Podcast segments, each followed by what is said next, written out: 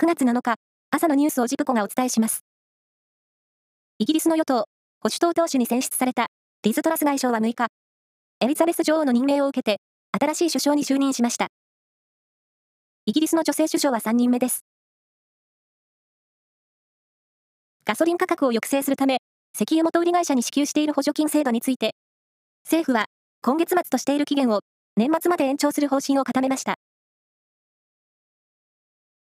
将棋の八大タイトルの一つ、王位戦の第5局が静岡県で行われ、藤井聡太五冠が勝ち、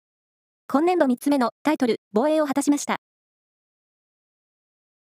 政府の行政ポータルサイトなどにサイバー攻撃を行ったとする、ロシアを支持するハッカー集団キルネットが名古屋港に関連するサイトに対しても攻撃したとする声明を出しました。昨晩から名古屋港管理組合のホームページが接続しづらい状態になっています。プロ野球。中日は広島と対戦し、2対4で敗れました。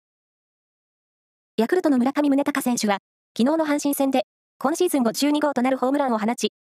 日本選手最多となる王貞治さんの55本まで、あと3本としました。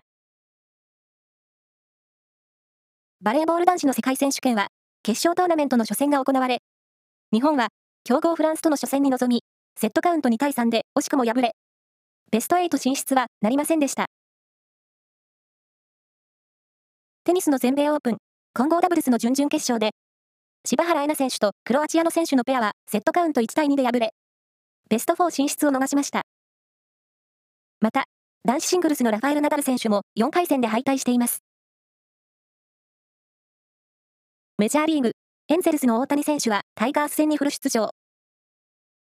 2本のホームランを含む3安打を放ち、メジャー通算500安打に到達し、リーグのホームラン数では単独2位に浮上しました。大谷選手の活躍で、エンゼルスは10対0で勝利です。以上です。